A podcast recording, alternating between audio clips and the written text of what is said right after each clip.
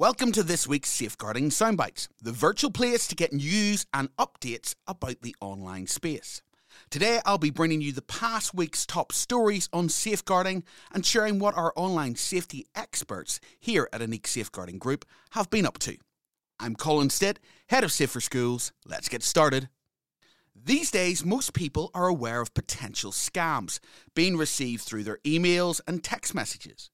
But did you know that it's possible to be targeted through instant messaging services like WhatsApp. The so called Hi Mum scam is one that's been rising in popularity recently. We all know someone that's broken or lost their phone and had to get a new number. You might even know someone that seems to be doing that constantly. And that's exactly what the Hi Mum scammers are banking on.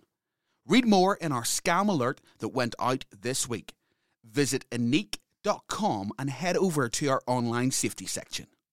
The latest iOS 16 update was released this week, with new updates and features that are aimed at helping users be safer when using Apple devices. Our online safety experts took a look and reviewed the new additions. Find that in our online safety section. Apple have also pushed out five security fixes, including two for iPhones, iPads, and Macs, after being alerted by anonymous bug hunters who test out systems for vulnerabilities. Apple haven't released any further details about the fixes or explained how they might be exploited by cyber criminals.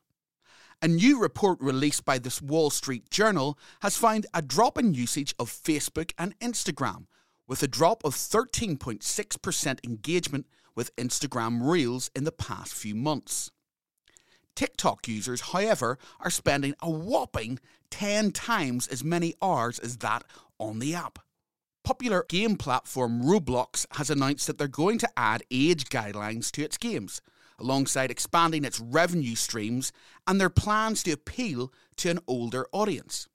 Games will be rated in three different tiers 9 years old and up, 13 years old and up, and a tier suitable for all ages. YouTube are launching an ad free video player for creators and institutions that are making content for educational purposes. The video player will remove adverts, external links, and recommended videos so that viewers can avoid distractions. Now, YouTube are also in the news for far less positive reasons. After an investigation by a company called Bot Sentinel found nearly 24 channels which violated YouTube policies, but were still allowed to post. The channels in question were said to be promoting hate, racism, and misogyny, and had high audience engagement, with the investigating company claiming that YouTube hasn't taken further action on these channels due to their advertising profit.